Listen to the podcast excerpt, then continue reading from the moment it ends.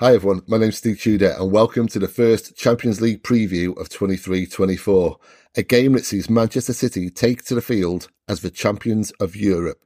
This evening, Red Star Belgrade await under the Etihad lights, and we the two cannot wait. The two in question being myself and Ahsan. Hello sir, you there, you well? I am, I'm I'm really well. It feels, it feels so strange to be the holders of the Champions League, excellent. To be playing a Champions League game, it's it actually feels stranger. Like if you'd have said to me a week ago, "Is it going to feel any different?" I'd have been like, "Nah, it's the same." Like you know, it's the groups. It's two different tournaments. You've got the group stage and the knockout stage, and it's not really going to make any difference. And but wow, like when I started thinking about doing this preview, just started thinking about the final, and then like we've won it. Yeah. Yeah. Yesterday I was on there. Uh, I think it was E S P N. I think it was E S P N. And they did a big preview of this, this season's Champions League. All the teams kind of, you know, looked at and et cetera. And they did it in order. So they did it in, in terms of who were the best. And as I'm scrolling down, I'm getting down to the, like, the last five. I think fifth was Inter. And then third was Barca maybe or something. And then second was Real Madrid. I just knew that City would be number one. It was like, I knew that we would be considered the favourites for this tournament. And the best team in Europe. It's it's a brilliant feeling. It, even little things like that just always kind of hit home for me. Mm, let me ask you a question. It's something that I find quite interesting. It's the idea that the you you can so the team that wins the Champions League is generally a team that people go like, you know, they're the best team in Europe. Yeah. That's how it's defined. But at the same time, do you not think that if you sort of If you look down the years that the Guardiola years in particular, right? Then I could, I would argue that probably three of those seasons minimum, we've been the best team in Europe, whether we won the Champions mm. League or not. See what I'm driving at? Yeah, absolutely. It's we've we've had. I mean, let's face it, we shot ourselves in the foot a couple of times, haven't we? Uh, mm. Leon springs to mind. Um, Real Madrid, of course, brings to mind that kind of late collapse. Um, but we have consistently been in the reckoning, and we've consistently gone deep in this tournament, and we have for a while now as well. And maybe we should be used to it, but I think it's to our credit that we're not used to it. Yeah, absolutely. But yeah, I mean, this this particular season, even I, who goes into the Champions League and, you know, maybe I'm a little starstruck still about, you know, your, your Real Madrids, et cetera. Um, but even I'm going into the season thinking, yeah, we can we can win it again this year. We are the best team in this tournament for me. And and because it's more than football, isn't it? It's kind of, we've got the nous, we've got the experience now, we've got that mentality. That mentality is just, should never be understated, particularly in a tournament like the Champions League. Agreed. Uh, that just knowing how to navigate a knockout competition. And, you know, by saying that, by default, I'm admitting that I am one hundred percent convinced that we're going to qualify from the group. It's, that's not even, you know, up for debate for me. It's a question of, as we'll get into very shortly, whether we can actually top the group and, uh, you know, afford Pep maybe one, maybe two games to kind of even rest players. I mean, that's arrogant to think that, but I still think it.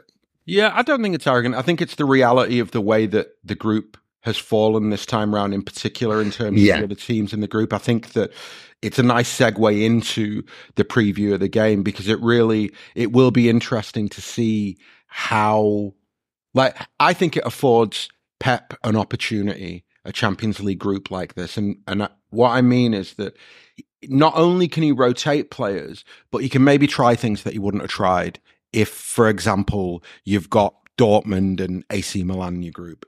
Mm. Yeah, yeah. I mean, we have been lucky, let's face it. Um, the toughest opponent we've got is un- unquestionably Leipzig, who we battered last season. I'm not suggesting that's going to happen again, but we have the beating of them. Um, Red Star, as we're going to get into very shortly, they pose a threat. Of course they do. Um, but they are eminently beatable. Um, and Young Boys, I've, I've got to admit, I know very little about, apart from when I've previously seen him in this competition. Um, it could have been so much worse, couldn't it? Yeah, absolutely. And, you know, it's quite a rarity for that to happen as well. We've been, and when you look back at those early days, remember Barcelona every season in the group.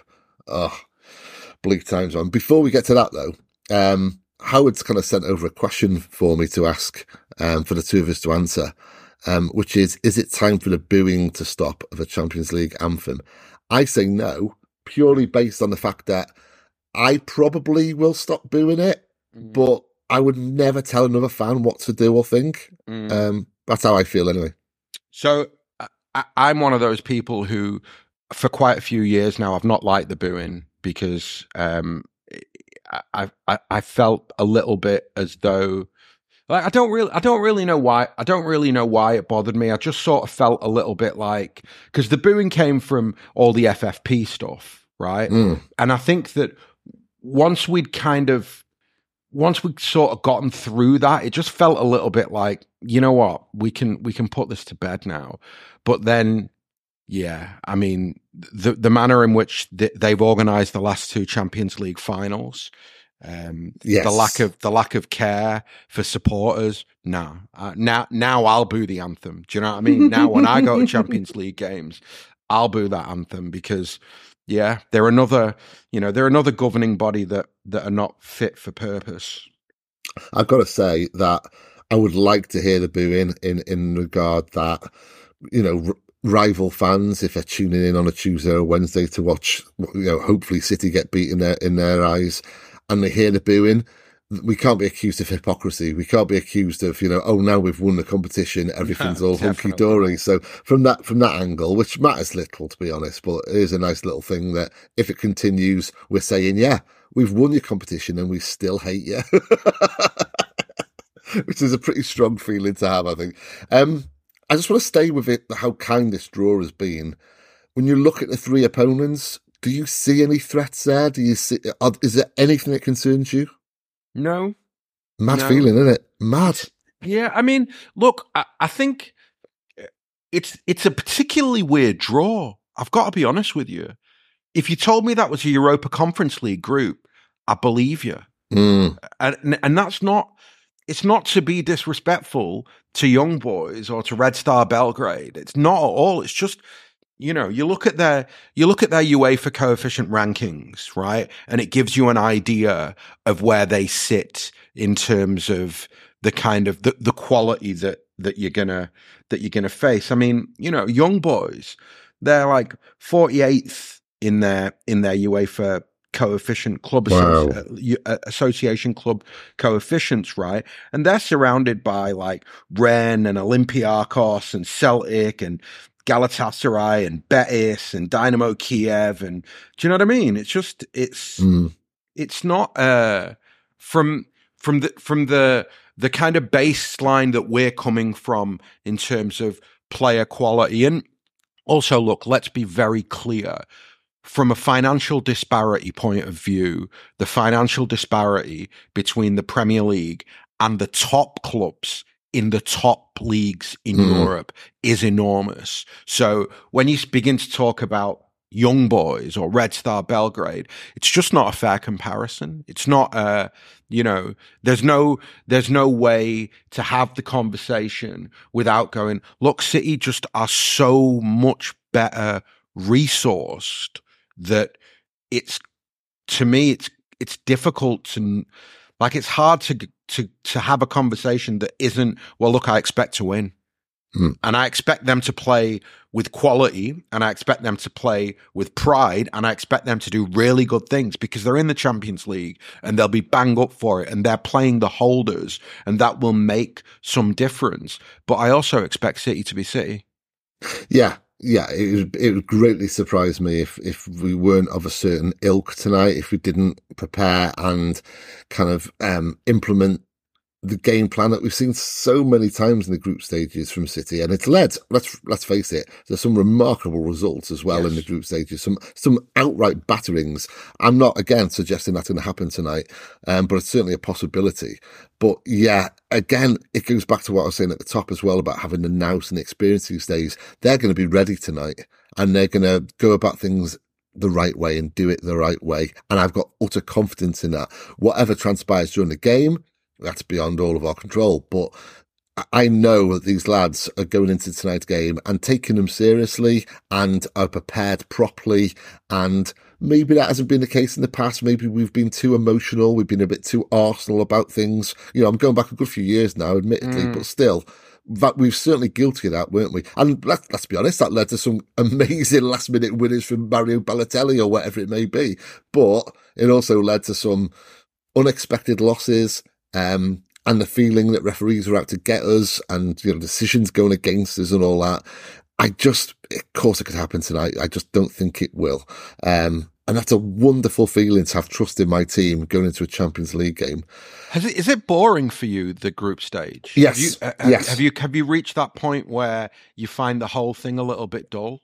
Yeah, not tonight, because it's been a while, and Red mm. Star, Red Star Belgrade just have that little thing about them, the name of them, the kit. It is, it's just such a quintessential kind of historic, traditional European clash. Doesn't it? Manchester City v Red Star Belgrade. Yes, please. It could be um, seventy-six. It could be exactly. nineteen seventy-six, and that's really what I could. love about it. Yeah. Whereas, you know, if it was Young Boys tonight, for example, yeah, I would be a bit, well, it's the first game back, so maybe not. But when we get three games in, and if we've won the first two games, particularly the second game being away at Leipzig, of course, then, yeah, I, I kind of tune in and, I don't know, it, it does. I mean, of course it's going to lack a little bit of excitement. Of course it is. Well, I mean, you know, we don't know what team he's going to pick, right? mm. Well, let's get to that then, because we kind of do. I mean, we, we don't. But no. As regards to previous times of trying to guess a Pep Guardiola side, with the injuries and with the kind of lack of options he has, we can certainly narrow it down. I mean, are you expecting a similar lineup to West Ham at the weekend? No. Okay. Oh, no, okay. So, so I, I, it's there's an there's there's one of two ways to approach this, and I'm hoping that Guardiola goes my way. And my way is, look, the squad is already tiny, and on top of that, we've got injuries. Every opportunity that he has, he should rotate. And I think that tonight is exactly the sort of night where, I know this is going to be like, what are you talking about, Ahsan? But I'm literally talking about, it should be Calvin Phillips and, and Matias Nunes as as as the midfield two. Throw Bernardo in there. Um, I want to see... Um, uh, I want to see Ake back in. I want to see, in fact, I want to see Rico Lewis in the three. So the midfield three, I want to see Phillips, Nunes, Rico Lewis. Yeah. Keep the front three relatively stable. So you play Doku one side, Foden or Bernardo the other, and then I'd rest one of Alvarez or Haaland, and I'd play the other. The point, the point I'm making is that because of the volume of games that we're going to end up having between now and actually the end of the year, I think that in this moment, in the group stage, where you've been given a gift of a group, you should really make the most of that. And I'm going to, like, again, it comes back to this idea of, like, we might look at Phillips and go, like, yeah, but we don't rate him. He's a training cone. Calvin Phillips has got to be good enough to play against Red Star Belgrade. Do you see what I'm saying? Like, it, it, I, I do. You can't be on the wage bill and then not be good enough to play that game. I can't see most of that happening. I just can't see it happening. I can see the logic behind it. I just can't see it actually being being. Um, Rodri will start. It's a Champions League. He's going to start Rodri, and Haaland has to start because that lad is obsessed with making history for himself, you know. And he's on a court. He's on a crusade to do that. To to not start him in a Champions League game in a group stage at home, you'd have a very unhappy player on your hands there, and that's counterproductive. So, I certainly think that Rodri and Haaland would start. Um, elsewhere, where possible, kind of rotate. Absolutely, I'll go along with that. But I don't know. Well, let's let's see what happens. I just yeah. I, can see, I mean, I even can, the Rodri Lewis starting. Uh, uh, even even the Rodri thing. Like, I think it's worth look. I think it's worth a conversation. I think that he's he's he's gone on record um, this summer and at the start of this season in terms of saying, I played too many games last season. That there's no player care involved, and I, I felt basically said I felt like my legs were going to fall off, and and it affected the quality of my performances. So I think we have to be, the coaching staff, everybody has to be cognizant of the fact that you can't expect him to play that volume of games again.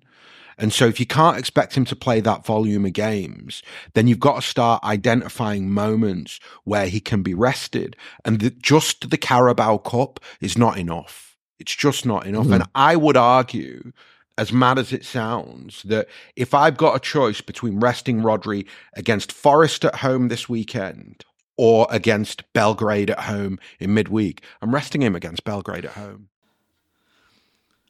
Thanks for listening to the first fifteen minutes of the show.